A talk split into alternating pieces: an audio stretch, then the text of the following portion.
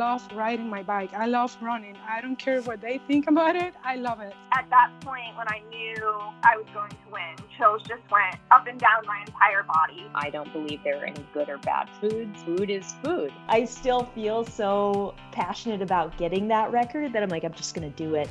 As an athlete, I was like, what's my story or what's your story? What can you learn from it? And what can you teach people? Welcome to the Iron Women podcast. I'm Alyssa Gadesky. I'm here with my co-host, Haley Chura. Haley, I've decided to start a new segment for our listeners starting this week. It's called Haley Chura's Kona Prep Workout of the Week. So what's your Kona Prep Workout of the Week for all of our listeners doing Kona virtually, who just want to support you?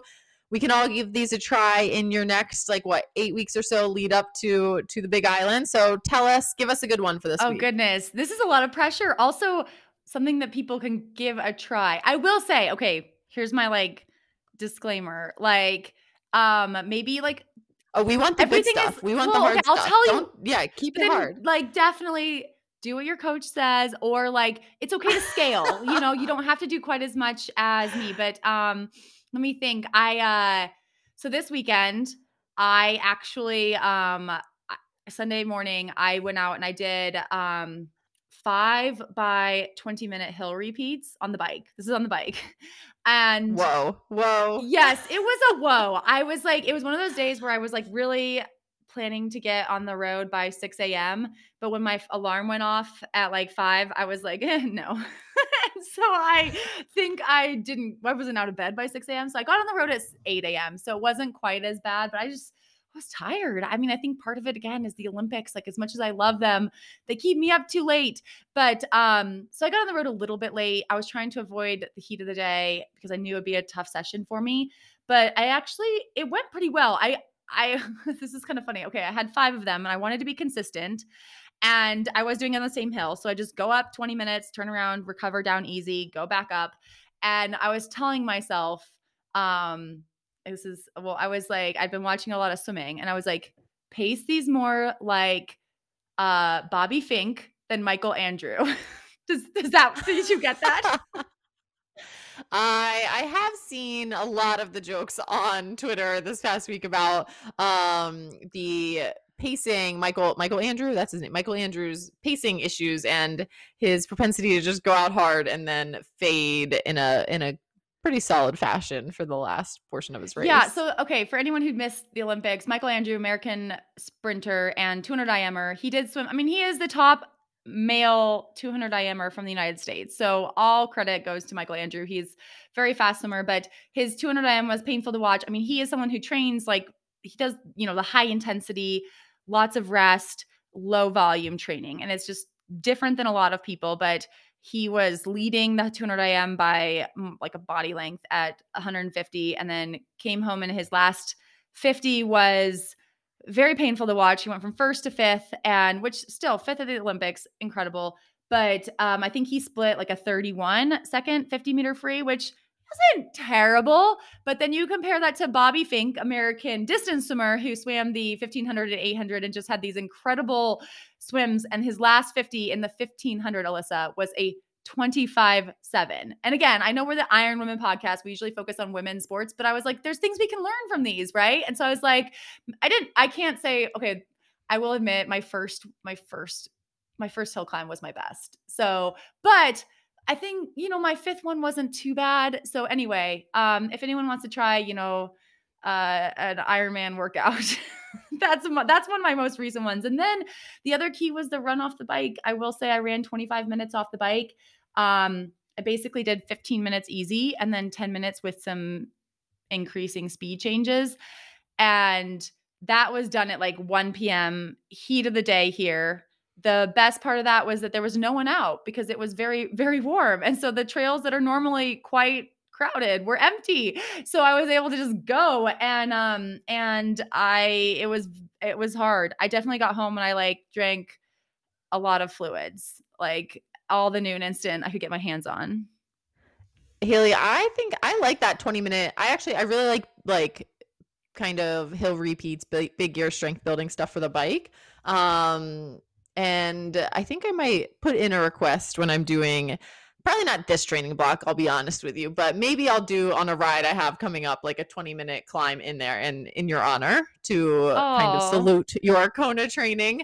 But I like that kind of, I like repeats. I like long repeats. So I actually think that workout would be something I would like. So thanks for sharing that little piece. And you mentioned Nuun Instant.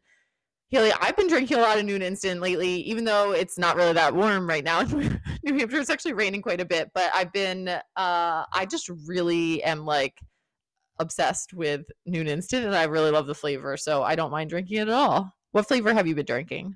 I just was going to say this. I just got a shipment of Nuun. I got it on Saturday, so I was like so ready for Sunday for this workout.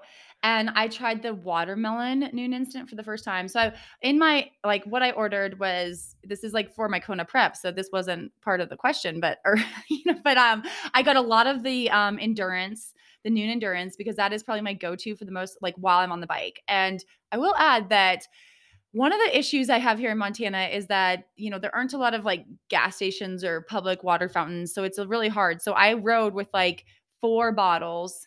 I wish I had done 5. And I just like, then I left like 3 of them at the base of the climb. And so I had one with me while I'm climbing, and then recover, and I'd drink it and then get a fresh one at the bottom. And so I kind of set up my own little aid station if anyone else has that issue with a lack of resources around you. But post-race or post-race, post-workout, the watermelon Nuun Instant, I had never tried it before. I'd always been kind of a lemon lime girl, and it's great. I highly recommend it. I really like the watermelon. I'm waiting for a really warm day. It's been like, I love appliances. I have like a lot of kitchen appliances that I rarely use. And one of those but I love them all. And I like wait for the perfect time to use them. Like someone's over for a brunch, I'm like, oh, should we make waffles with my waffle maker? Like, do we have bagels? I have a bagel cutter, right? Like I love all appliances. So it should be no surprise that I have an ice cream maker. And one of the things you can do with an ice cream maker is to make like slushies. And so I've actually, this is going to be the like kick that I needed to, because I need to get that ice cream maker out so I can make, I've been thinking that a watermelon Nuun Instant slushy, like Slurpee style, is probably going to be like, I just have to time it for when we have like a semi pretty warm day. And then I'll do like a hard run or something. And then it'll be like the perfect treat. I wish I could mail it to you, Haley, but I can't. Oh, good. I wish you could too. I just like, that sounds so good. We've had a lot of very, very warm days, and it's very dry, and I'm very, very thankful for that Nuun shipment. It was definitely very much needed. But if any of our listeners, if they need some Nuun, you know, Nuun Endurance, Nuun Instant, Nuun Sport, the tabs are always very easy. Head to NuunLife.com. Use the code LIVEFEISTY. That's all one word with a capital L, capital F, and you'll get 30% off. Such a good deal. And that is the key. I mean, there's a lot of races coming up, a lot of warm races coming up, and staying hydrated is the key to success in all of those things.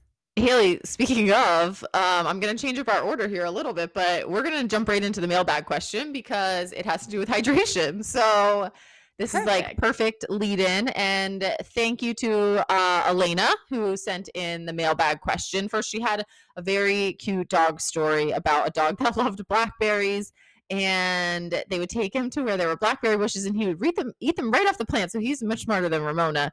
And then after a blackberry eating session, he got back in the car and then he shook himself. So like all of the like blackberry juices got all over the car, and it was like a horror scene. So that's, yeah, I love that story. You can always send your dog stories into our mailbag at ironwomenpodcast@gmail.com. But Elena also had another question.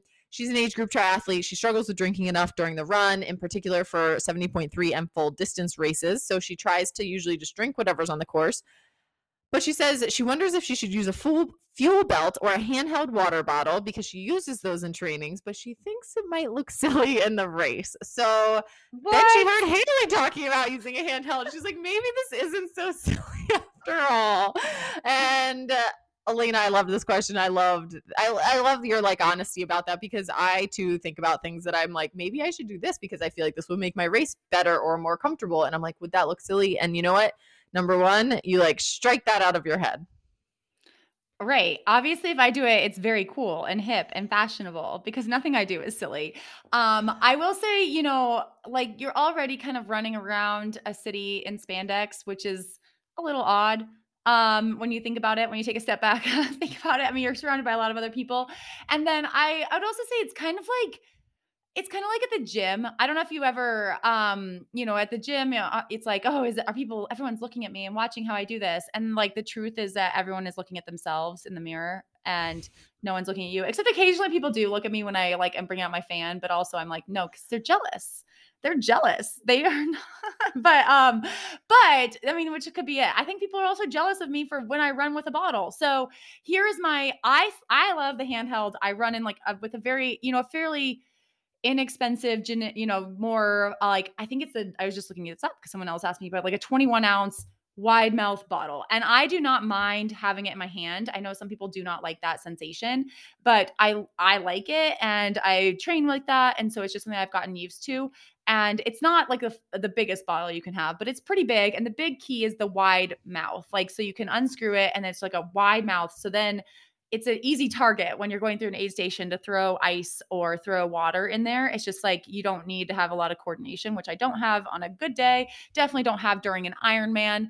And that would be my suggestion over the fuel belt. I run with a fuel belt, but those bottles, like, they have a very small opening. And so it's going to be really hard to refill. And then for me, honestly, I prefer to carry the weight in my hand versus around my waist. I feel like around my waist, it changes my gait a little bit and it just feels heavier. And again, if it's just in your hand and it's a $5 water bottle, I mean, I know we want to be like sustainable and everything, but if you had to throw it away, if it's driving you crazy, it's not like your favorite fuel belt that you need in training all the time.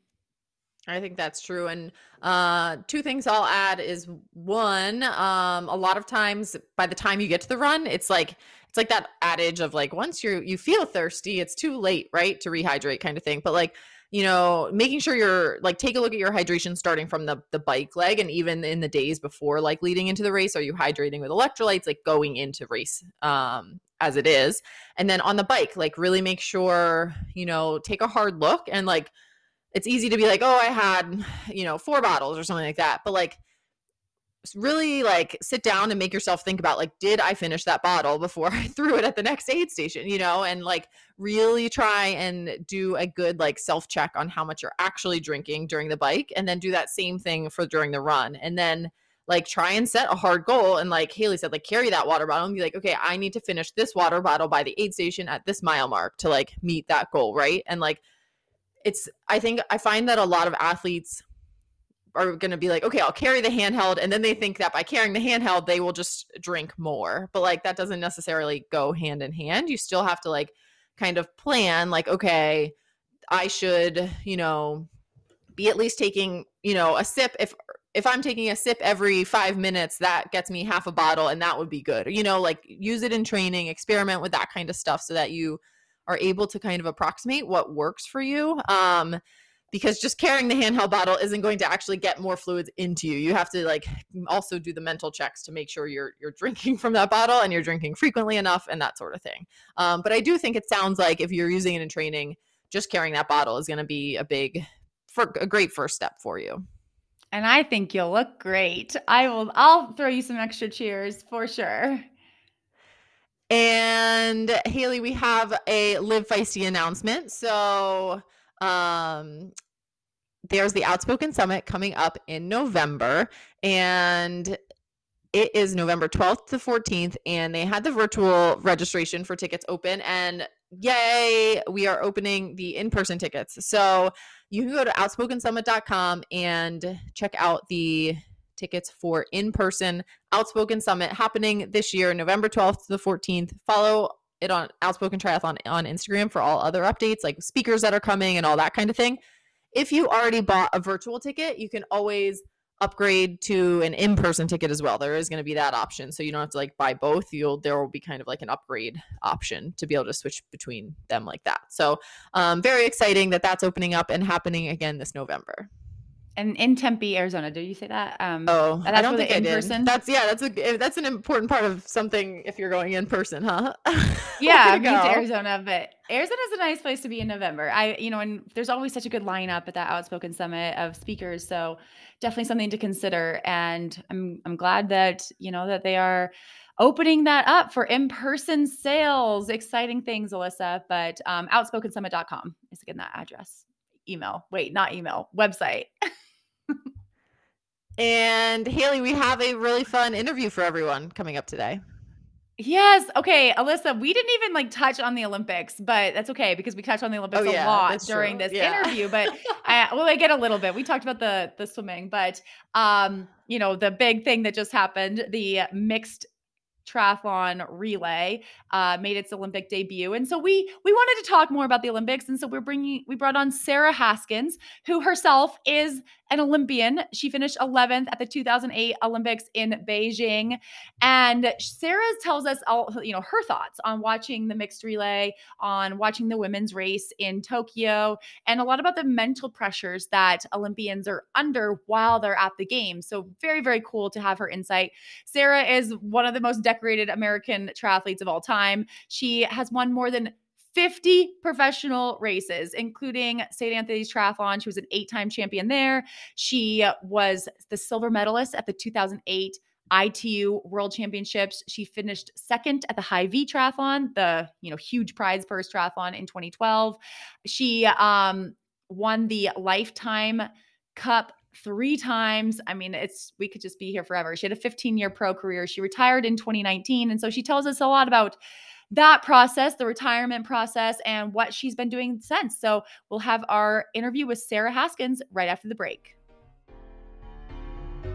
Haley, it's summertime and racing and traveling is back. Hot temps, race recovery, and mountain adventures is the recipe of my summer, and I am always carrying Nuun Instant in my water bottle, hydration pack, and post-race clothes bag.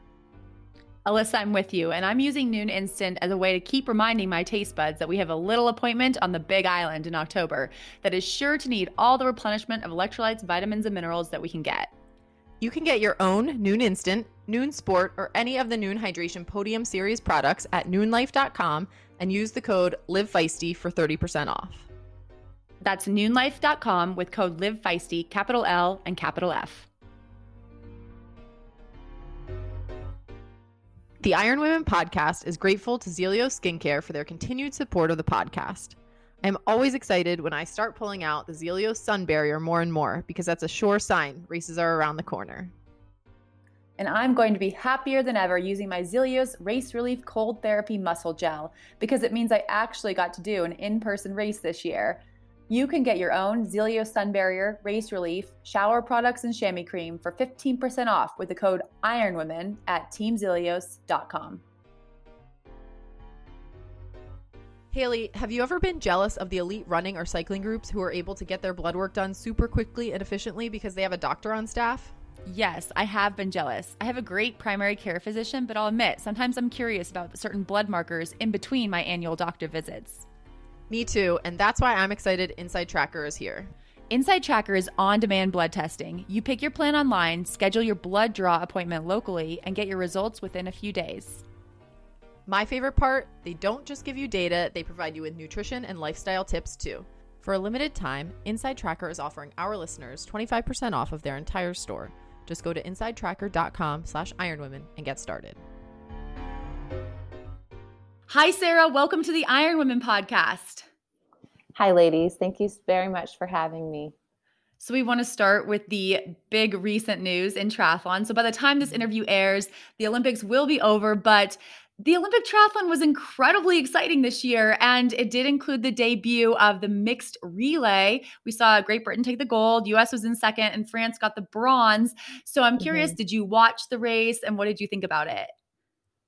I did. I watched the men's race, the women's race, and the mixed relay. And it was so much fun. I loved watching the relay. I was a little bit, my husband and I, Nate, we were a little bit sad. We were like, I so wish we could have done a relay, back when, a long time ago when I was in the Olympics in 2008.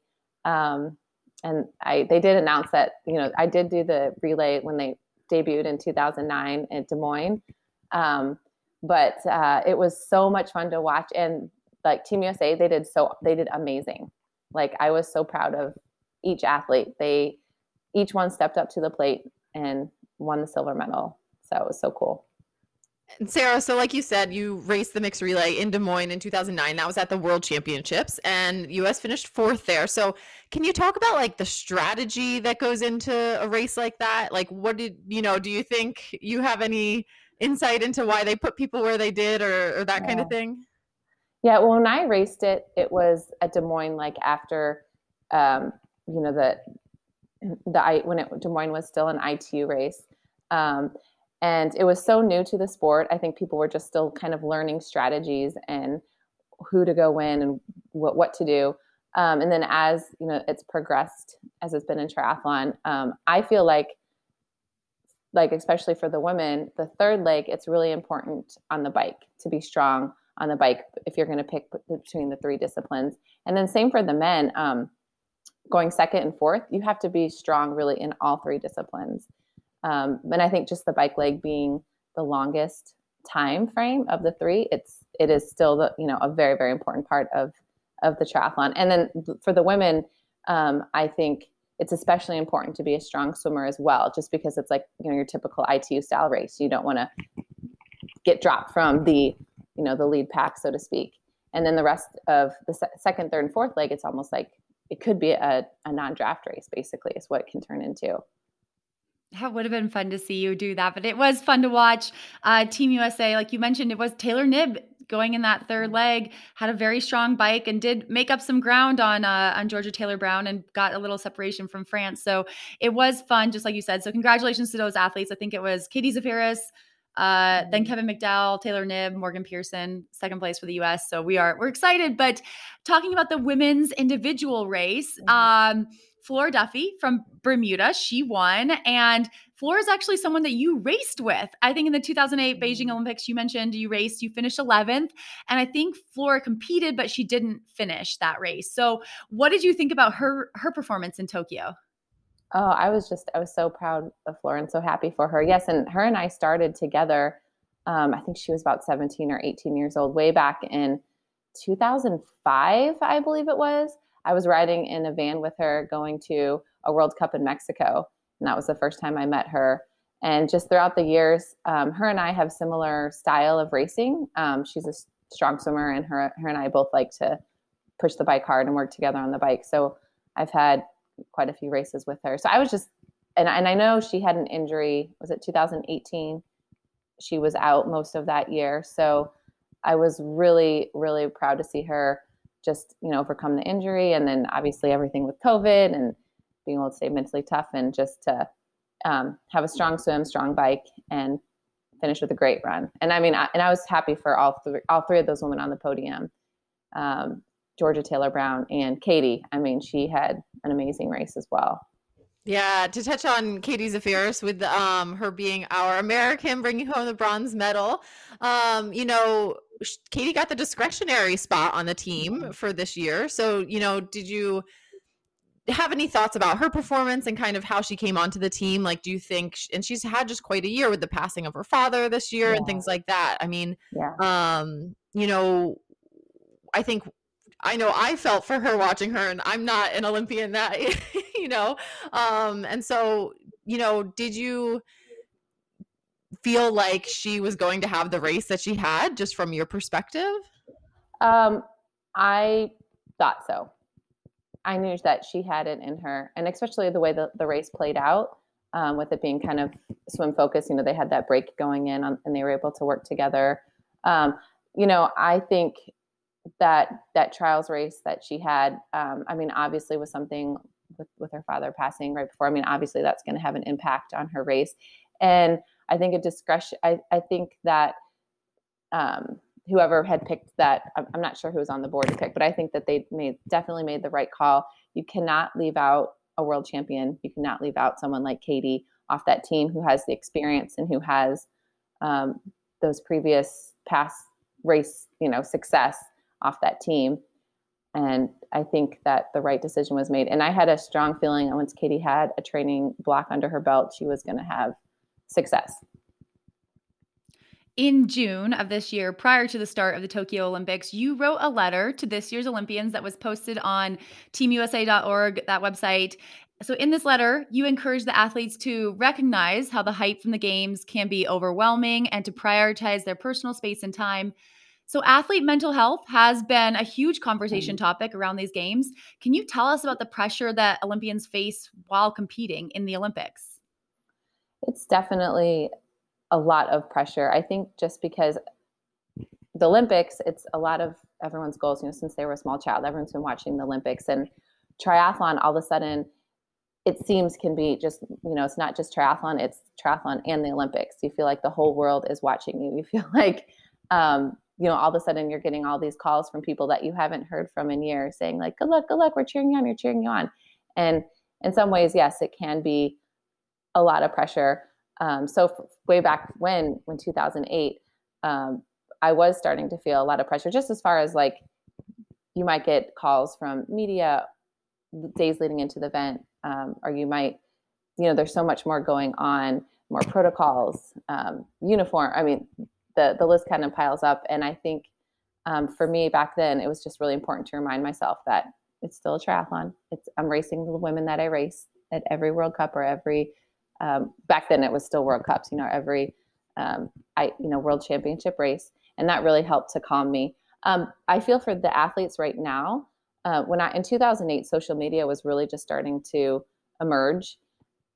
Now, social media is just such a huge part of everyday life. And I think it's a lot harder for athletes these days to kind of mentally step away, because everyone's got a phone. And I think people are always kind of like expecting like instant feedback or remarks. So I think in a sense, it's a lot harder for athletes to kind of step away and have that mental break because of social media. And what Not that social media is a bad thing, but I'm just saying that, like, I think it's a little bit more challenging. Yeah, the bombardment is really tough. And I mean, I can't imagine having to have the willpower to like really just not look at it. You know, I think there are definitely athletes that do that, and that's hard. And then you miss out on a part of life if you don't, you know, like interact with just your friends. And, you know, even if you're just trying to like keep your circle small, it's like you're going to see what people are saying to you, whether you want to or not. And that's got to be really hard and wear on you throughout the Olympics, and then probably like afterwards, right? And after the Olympics is something that's not really talked about or touched on too much. You know, the closing ceremonies happen, and then, you know, the fans move on to the next thing that they're going to watch in the primetime TV hours, that kind of thing. But for the athletes, I imagine it's quite different. And after the final swimming event, I think the camera caught American swimmer Reagan Smith telling a teammate, "Thank goodness that's over." And British gold medalist Adam Peaty has already faced media criticism for saying he plans to take a month out of the pool. Triathlon's obviously a different sport, but after Beijing, you did continue to compete, racing a Pan American Cup race about a month later. So did you have any issues feeling like you kind of needed a break after you had all of the pressure of the games and things like that? Or were you okay kind of rolling and competing a little bit more? Yeah, well, right after my event, I mean, I spent some extra days in Beijing. I watched other races, and I went to track, I went to BMX, and I spent time with, and for me, I was able to have family there. So that makes a huge difference, just being able to hang out with family. It was much more of a normal event. I mean, this year is so different, I think, for these athletes, because I don't know what if, I mean, I think maybe they're allowed to go to some events, but I'm sure they're not having as many social activities as they normally would. So it's a completely new experience for them, you know, unlike any other Olympic Games. But for me, I knew that I was still racing. I actually was competing in the Lifetime Fitness series. Also, I don't know if you guys remember that series way back when. So I was competing in that, the non-draft series, as well as doing some ITU races.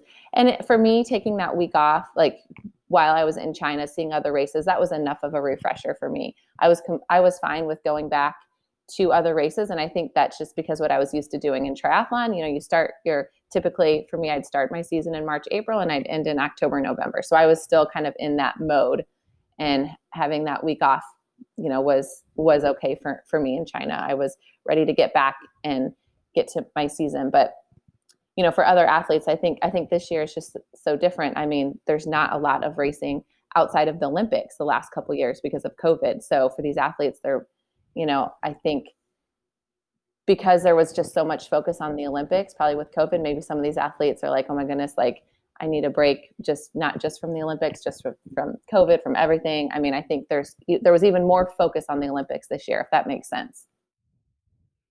That it is definitely a unique year, but I want to ask, this kind of goes into that, keeps in the Olympic theme, but you did an interview with Triathlete Magazine after your retirement from competition in 2019, and you were asked about your favorite moments, and you noted a second place finish at the 2008 World Championships and another second at the 2012 Hy-Vee Triathlon. So we see so much emphasis in the Olympics on winning gold medals, and you've won plenty of races. You've been at the top of the podium, but it sounds like you do recognize the value of second place. Can you tell us about that? Definitely. I mean, I feel like, you know, for me, like a lot of people say, like in the Olympics, that they lost the gold medal.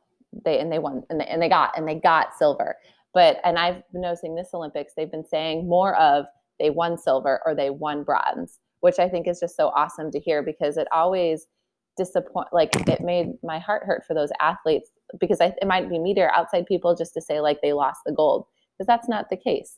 I think, you know, they won silver, they won bronze, or they had a personal best and they finished fifth. I think that that's something that, you know, all athletes should be happy with their performance, be happy that they're at the Olympic Games, you know, celebrate sport. I mean, that they're there, that they're at the pinnacle of sport racing, you know, the top athletes all over the world.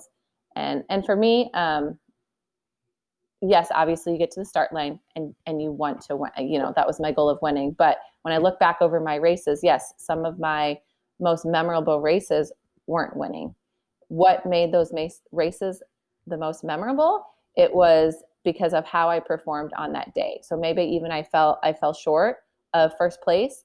I can look back and say that I was most proud of those races because everything just fell into place. Like for me, I felt like, you know, even though I didn't win, I executed to the best of my abilities, and I was really proud of that day.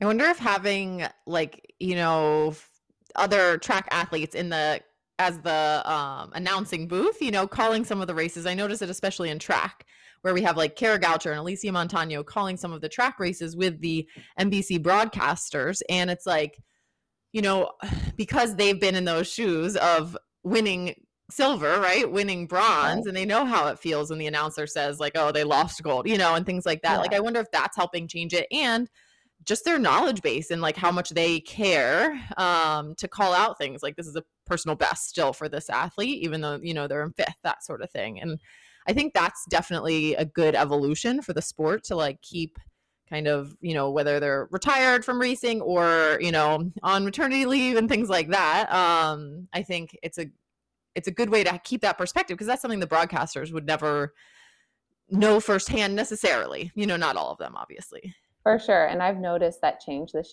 year, watching the Olympics, and I've been watching on YouTube TV. We subscribed this month so that we could kind of backtrack and watch races, because, you know, with the three little ones at home, I'm not always able to watch things live. And this is also the first Olympics for me. I'm kind of going off tangent, that I've really just, I'm retired from the sport now, so that I can just, I'm taking a backseat and just able to take it all in. I feel like in 2012, I was alternate and just so busy with racing. And then 2016, you know, I was still racing as well, even though I wasn't doing as many ITU races. I think even in 2012, I think when you're so close to that racing and you've just done the race and you just missed it, I mean, obviously you're watching it with a little bit of just, I mean, not like regret, but, you know, it's hard to watch. It's hard to be like, oh man, like I blood, sweat, and tears trying to get there. And so this is really the first Olympics I can say that I've just thoroughly enjoyed it. I'm just, you know, taking it all in. And I feel like the camera coverage this year has been fantastic. I feel like watching the triathlon, I felt like I was like watching it in person. That's cool. You've been there. So that's a good testament to that. But, and you touched on this a little bit earlier, but while you were racing draft legal Olympic distance or Olympic style racing, you were also having a lot of success on the non-drafting circuit as well. And I believe the 2005 LA Triathlon was your first professional win. You were a fixture atop the podium in St. Anthony's. You won the Lifetime Fitness race to the Toyota Cup in 2009, 2011, and 2012. So we don't see many current Olympians mixing drafting and non-drafting races, which is probably in part because the non-drafting circuit just isn't quite as robust as it once was. So can you tell us about your strategy during that time when you would mix the two different race formats? Yeah, well, for me, I was very fortunate because a lot of the Lifetime Fitness race series were in the US, so I didn't have to travel out of the country and I was still able to do both. I think it was 2011. I was on the national team for USA Triathlon, and I believe the World Championships were in China. And I said, hey, look, I talked to USA Triathlon, and I said, I still want to be part of USA Triathlon. I still want to try to qualify for the Olympics, but I'm going to forego funding because I wanted to have a little bit more flexibility in focusing on the Lifetime Fitness series, because that was just a series that I felt like, as far as a professional athlete, I couldn't pass up. At that time, there was a lot of prize money at those races. So at that point in time, I guess you can say I kind of stepped back a little bit from ITU. I still focused on making that Olympic team, but I didn't want to focus on, with doing just ITU and being on the national team, I was going to have to travel to, all the different continents, because that's what was when the ITU series switched from that quad. It switched from World Cups and one single World Championships to where they were having the World Triathlon Series events, where you had to travel to all the different, there was barely any races in the US. So about every month or every 6 weeks, you had to travel internationally. And a lot of people at that time chose to move to Australia or to move to Europe. But for me, I was married. I had a house in Colorado. I just really wasn't at that stage in my life where I wanted to pack my bags up and go to Europe and do all the ITU races in Europe. So I just decided it was best for me, do a couple ITU races, still focus on make the Olympics, and then still be able to focus on the Lifetime Fitness series in the States. And Sarah, in 2013, you gave birth to your first child, and you did return to racing fairly soon postpartum. And in recent years, we've seen a lot of advances in maternity leave for athletes and, just more women feeling empowered to kind of come back on their own timeline, whatever that might be. So can you tell us about your experience, especially with respect to your sponsor? So did you feel pressure to return to racing? Yeah. I did not feel pressure to return to racing from my sponsors. I would say I felt pressure to return to racing just for myself, just being an athlete. I mean, it wasn't, I guess, pressure, but it was something I really wanted to do.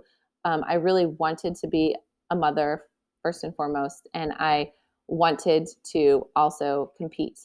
And I feel like when I had Caroline, there were a few athletes that had done that, but there weren't a lot. And I feel like at the time I was just kind of, every day just kind of navigating the waters, so to speak.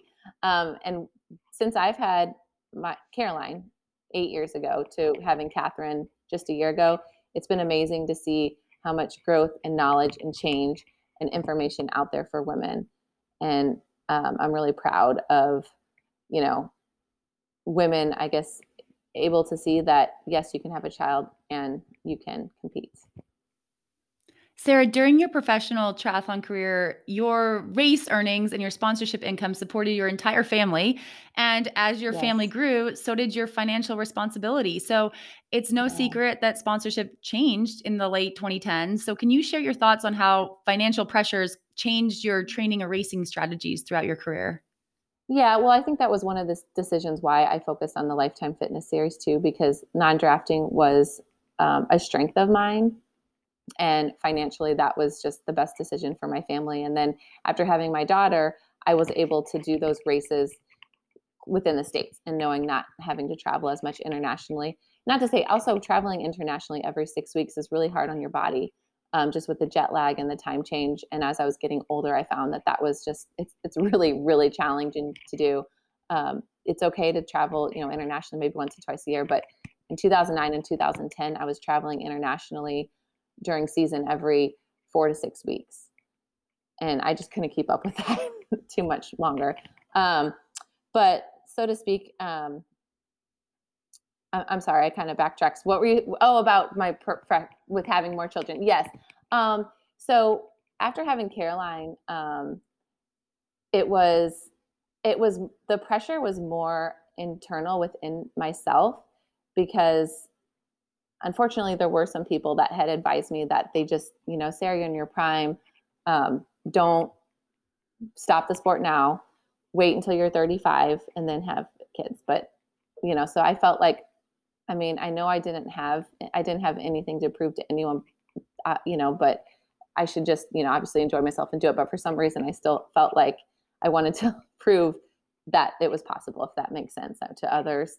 And then when I had my second child in 2016, you know, I guess it was around 2017, I had my son, but 2015, 2016, I was thinking, okay, my daughter's 2, 3, I really want her to have a sibling. How is it, you know, can I make this work with another child? And my husband, I made it, you know, we had our son in 2017. And then after he was born, I told my husband, I think I have about 2 more years left, because definitely after 2, it got a lot more challenging. It wasn't just like double in the pressure and the responsibilities. It was like magnitude. And I think part of that was also because I told my husband, because I think I have about 2 years left in the sport. I told him to kind of figure out what he wanted to do, because up to that point, Nate had been fully supporting me, helping me, training with me.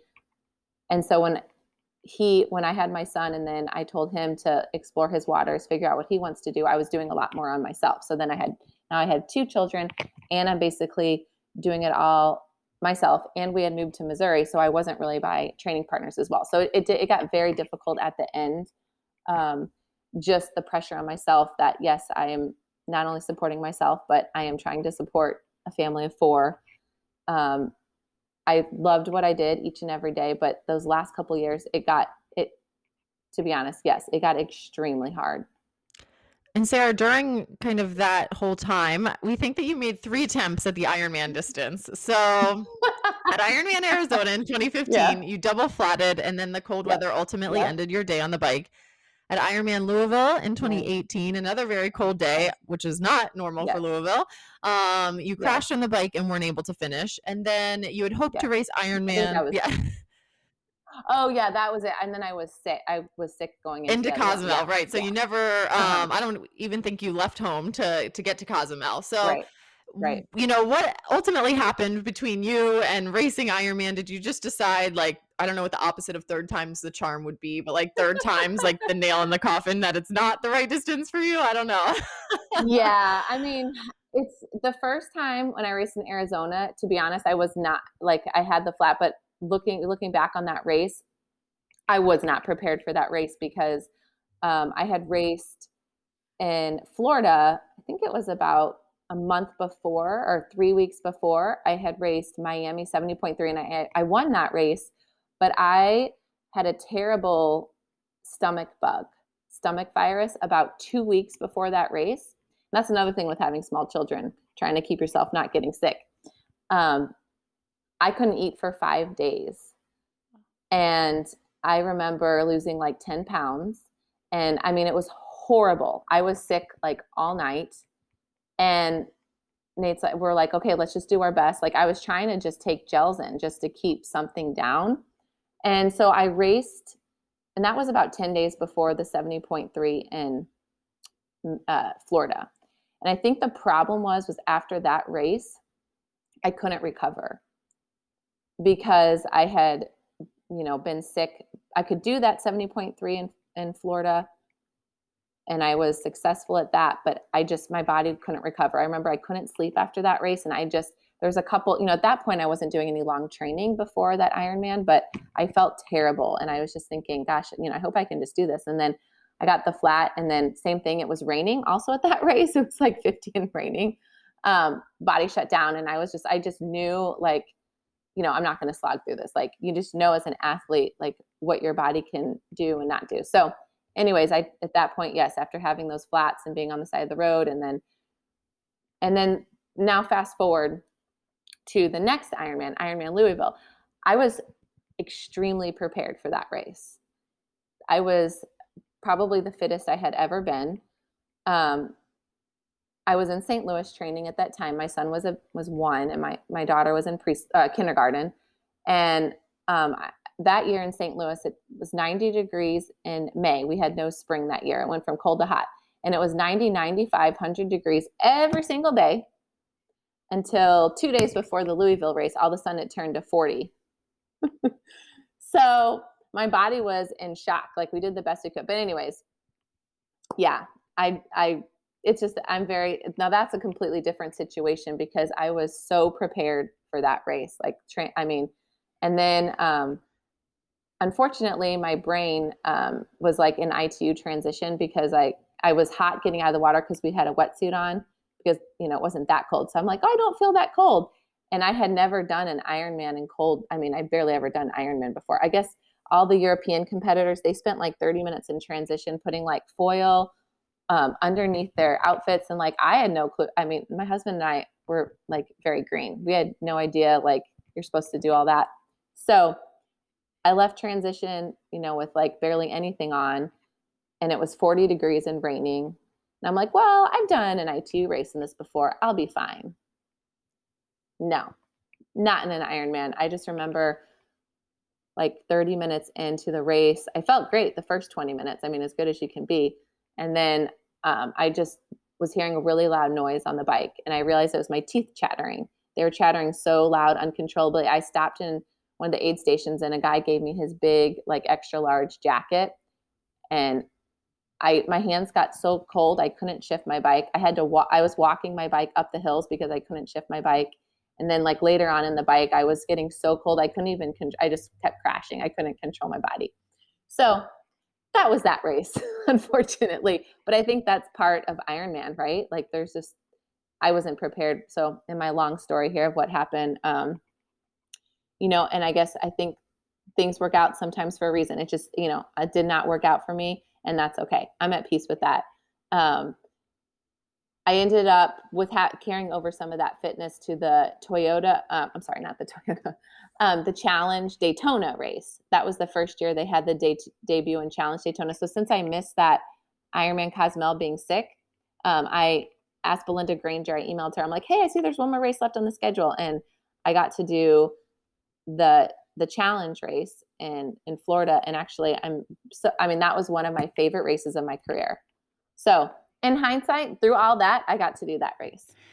The whole idea of Ironman and watching ITU athletes kind of feel like or transition to Ironman. We just saw Lisa Norden race Ironman Lake Placid a couple weeks ago and win it. But we've seen Gwen Jorgensen like step away completely from the sport and not feel like she needs to go longer. And I mean, can you speak to that a little bit? The pressures of when you are such a good athlete at a short distance, like, do you feel like you need to move up and go longer distances?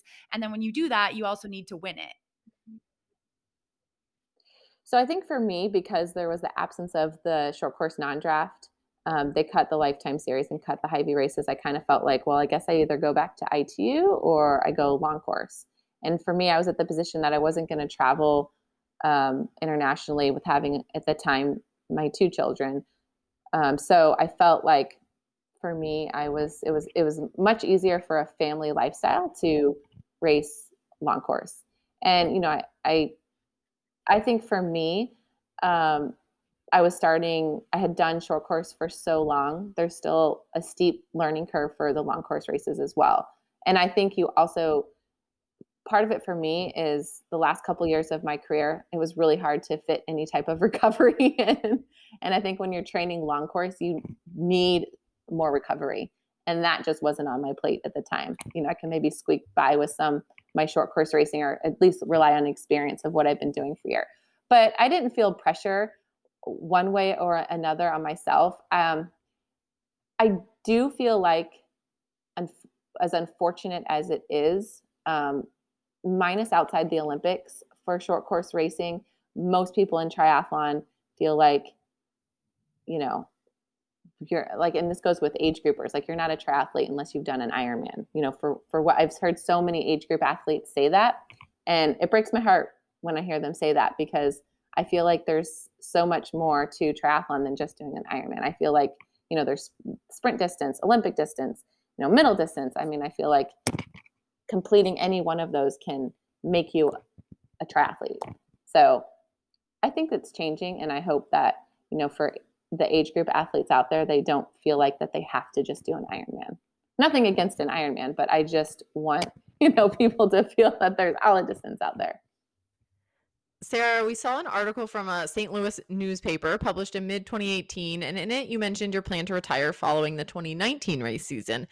That seems like a pretty well-planned-out retirement strategy, potentially. So how did you know it was time, and did that final year feel different knowing it would be your last? You know, what went into that decision? Yeah, like I said, I think I had mentioned after having my son, I kind of remembered with my daughter, it was easier when she was a baby. Once she turned 2 or 3, it got a bit trickier and a bit harder. She's getting busier, she's getting active, and I wanted to be a present, you know, present for her. And I knew once my son turned 2, he's on the move a lot more and busier. So, and just in my mind, I felt like that was a good time.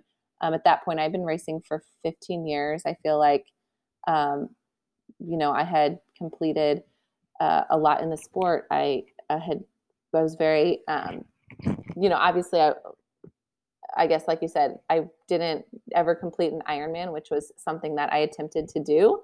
But I'm at peace with that, with not, you know, crossing that off my bucket list. And lo and behold, 2020 was a pandemic year. Who knew? And also, I wanted to extend my family as well. About a month after I retired, I became pregnant with my third. And with 3, no way. I couldn't imagine doing it right now with my 3. As I joke with my husband, every day is a mini marathon. It's kind of like, you know, that's just, you know, I wake up and kind of hit the ground running, and I go to bed just exhausted, you know, just in a different way. And I don't think I even realized that you'd had a third child. So congratulations, belated, a year late. But like, aside from, you know, the family life, which obviously is a big, big part of your life, how have things been since you stepped away from competitive sport? Do you still do anything recreationally? I would love to do more. I mean, so when I was pregnant with my daughter, I didn't do as much as I did with my other 2, because I knew I was getting back into racing with my other 2. But when I was pregnant with my other 2, I didn't do much. I mean, I maintained an hour a day, which, you know, is, I think, very realistic. With my daughter, I cut it down to really about 30, 45 minutes, 5 times a week, just enough just to stay healthy, or not, you know, just to try to keep my heart rate up, stay active. Unfortunately, I probably worked out more when I was pregnant with my daughter than after she's born. So, my husband, now he was in school full time, and with him working and just trying to fit. And then with the pandemic, with, earlier this year with, you know, the gyms being closed and that, you know, it obviously made things a little bit more challenging to fit in workouts. But now my training's different. You know, it'll be like kind of walking to the park, or, you know, fitting in, jogging in the baby stroller, or, you know, running up and down the stairs. I just try to be creative with fitting in little bits of workouts here and there. And, you know, my husband, on the other hand, Nate, he still gets up at 5 a.m. and he works out like 2-3 hours. He did a triathlon in July. He's going to do trail race. So he's holding it up for the team, you know, keeping up with the races. So I'm taking the way back seat at the moment. Like, and even watching the Olympics, I mean, no emotions are stirred up that maybe you want to get back into racing, because I think you're 40 years old, which is super young still for the endurance sports world. So, I mean, even jumping into age group racing, go back to St. Anthony's, anything like no nostalgia there yet? Oh, well, it was so much fun watching the races. Like, it brought back so many memories of ITU racing, which it's been a while since I've done ITU racing now. And I just... it brought back emotions and feelings, but it didn't bring back, like, I'm not there. I mean, like I said, if I just family life is taking up so much of my energy and my time right now. And I'm focused right now on just, you know, being the best mother and wife that I can be. And yeah, that time, I feel like it would just take so much energy and to get to that spot right now. I'm done. My husband even says, he's like, let's just do St. Anthony's. Just do like once a year St. Anthony's. You know, you can just, you know, be just a part-time. And I even mentioned that, I think, to him. I was like, oh, maybe I'll just like part-time race and hop into St. Anthony's. But now looking back, it's too hard to just be like part-time. I feel like if I'm going to do it, I'm either all in, you know, giving, you know, like wanting to perform the best that I can, you know, like, or just not doing it. And that, I feel like there's no in between. So I'm in the way back seat. Maybe once your kids get old enough, we can have a little relay action going on. I feel like that would be very cool. You know, you have lots of years ahead of you, but Sarah, it's been so great to speak with you, to hear about your Olympic experience, to give us some insight into the Tokyo Olympics, and to hear what you're doing now. You're definitely an athlete that I admired when you were racing. And so it's great to hear that you're doing so well in this next phase of life. Thank you so much. Thank you, Haley. Thank you, Alyssa. It was great to chat with you ladies. Hey everyone, this is Dr. Lisa Ringerfield, co-founder of the Outspoken Women in Triathlon Summit. We are really excited to announce that the Outspoken Summit will be returning in 2021. This year has created an opportunity for triathletes to get back in the blocks and start to rebuild triathlon to create a more inclusive and welcoming space for all.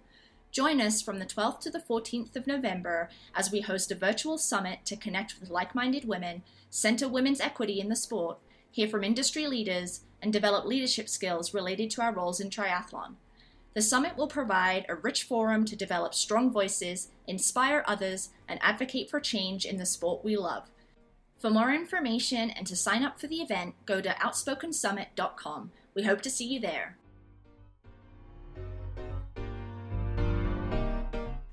The Iron Women podcast wants to give a huge shout out to Orca Sportswear for their continued support in 2021. As someone who isn't a natural-born swimmer, my choices for swim gear are super important.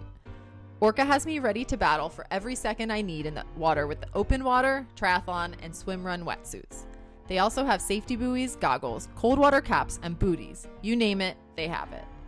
The code IRONWOMEN15 will get you 15% off, so head to orca.com today and let's get ready to swim in 2021.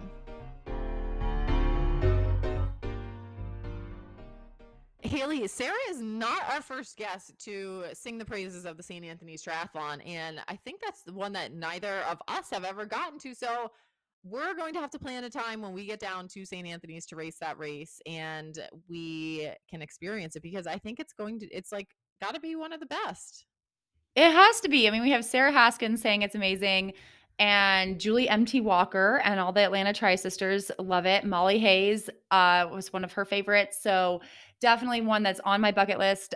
We asked Laurel Wassner, you know, a couple weeks ago, we asked her, like, when she looks at her career, like, what else does she still want to accomplish? And maybe I need to do the same thing with my own and put St. Anthony's on the list, head to St. Petersburg, Florida. I mean, if that race is happening in April, I can tell you that I would love to get out of Montana and go to Florida some April in the future, next couple of years. Yeah, considering we had like 3 snowstorms in New Hampshire in April, I think I'm on board with that plan too. So here we go. All right, put it on the calendar one of these years. I love it.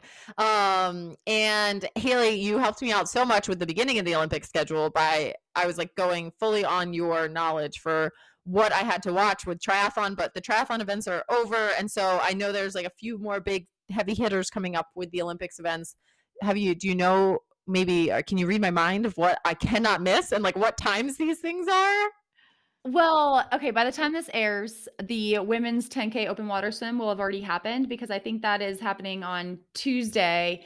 And that's Ashley Twitchell, who was a guest on our show. But as far as if you're listening to this on Thursday, the day it comes out, the women's marathon, Alyssa, like the one that I ran in the Olympic trials, is happening on Friday. It's at 4 p.m. Mountain Time, 6 p.m. Eastern Time. Your Friday night plans are set for you, right? Yeah, that's perfect. I mean, that literally is perfect. I know. We couldn't ask for it better. Alafine Tuliamuk, I mean, her, Molly Seidel and Sally Kipiego are the Americans. And then we have Melindy Elmore from Canada, who was a guest on the show. And, you know, I'm sure there's many, many more athletes to be cheering for. But that, I don't know. I love watching major marathons. So this is going to be a good one.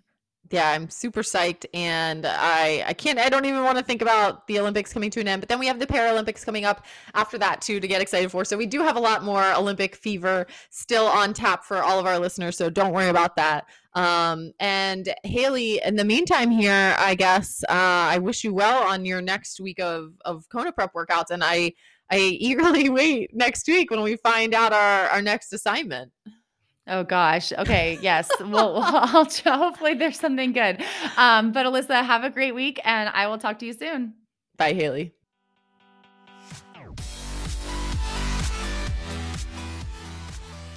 You have been listening to the Iron Women podcast, hosted by Haley Chura and Alyssa Gadesky.